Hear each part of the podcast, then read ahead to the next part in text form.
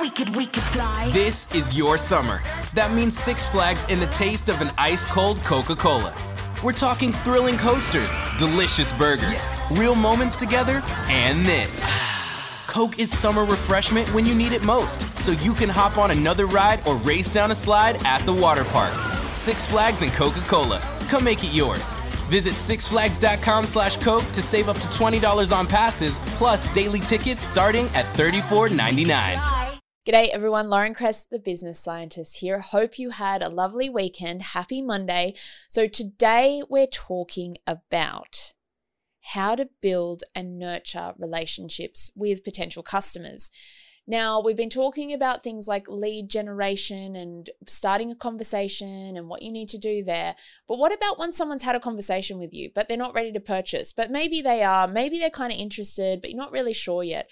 Okay, so what we want to do with that is the biggest thing is we want to make sure we remember who they are. Now, a lot of people will use, especially in bigger businesses, they'll use a client relationship management system or a CRM system to look at what's going on with all these different customers. But if you're looking at managing like 20 leads at any one time or 40 leads at any one time, what you might find more useful is to use something like Airtable, which is what I use. So, to be clear, for managing leads and lead scoring and things like that, I use Active Campaign, which I've talked about before. If you want to find out more about Active Campaign, I'll put the affiliate link that I have um, to go and check that out as well. If you decide to purchase it, just know that I make a few dollars from that.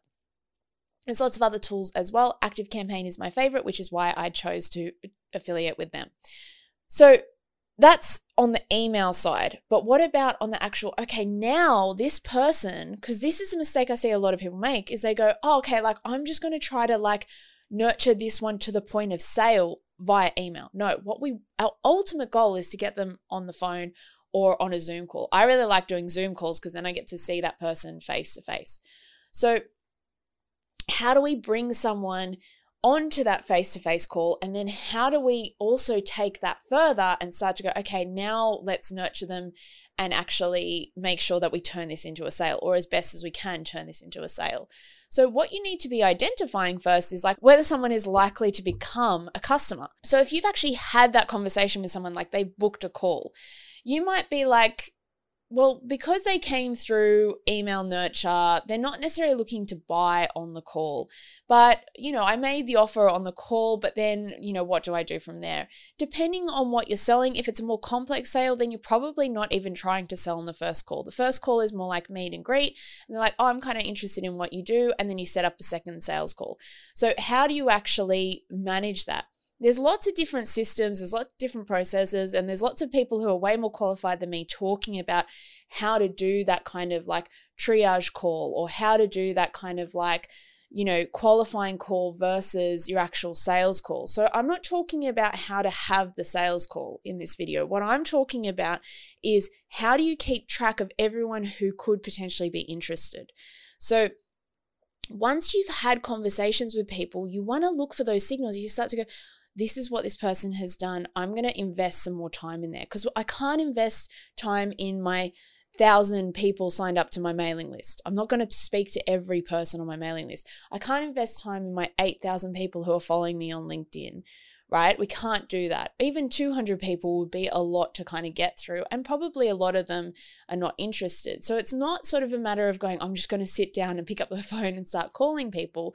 What we want to do is qualify those people to a point where we go, okay, this is someone that I'm going to build a relationship with on an ongoing basis. Like I said in my last video, Christine Smith actually has some great tips about this as well. So head over to the networking video I did with her if you want to find out more about this. But what I do essentially is I, on Airtable, just, it's really, really simple. I have like, the person's name, the person's company, the person's contact number, their email address, like those basic sort of contact information pieces. And then I have like, what was the last conversation I had with them? What were the key things that I need to remember that we talked about?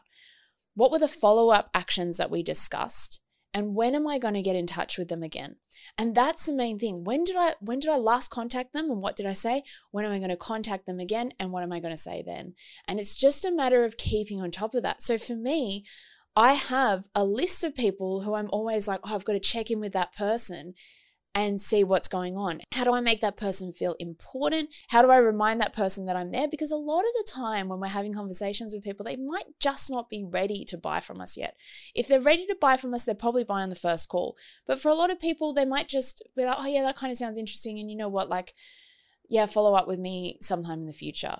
You know, what we also want when we're in our sales mode is we want yes or no's. So we do want people to kind of say, no, I'm not interested we want people to say that so that we know to move on. So if then if they haven't committed yes or no, then we want to sort of be like, okay, how do we nurture them to the point where they say yes or no? I can't remember the name of the person who shared this advice, but there's a really cool little trick you can use if you are a bit shy of like making an offer as well. So if you're kind of scared of that yes or no, one thing that you could say to people is just give them that option. So when they're sort of talking about their problem, you might say something like, It sounds like you might need some help with this. Would you like me to tell you a little bit about how I could help you?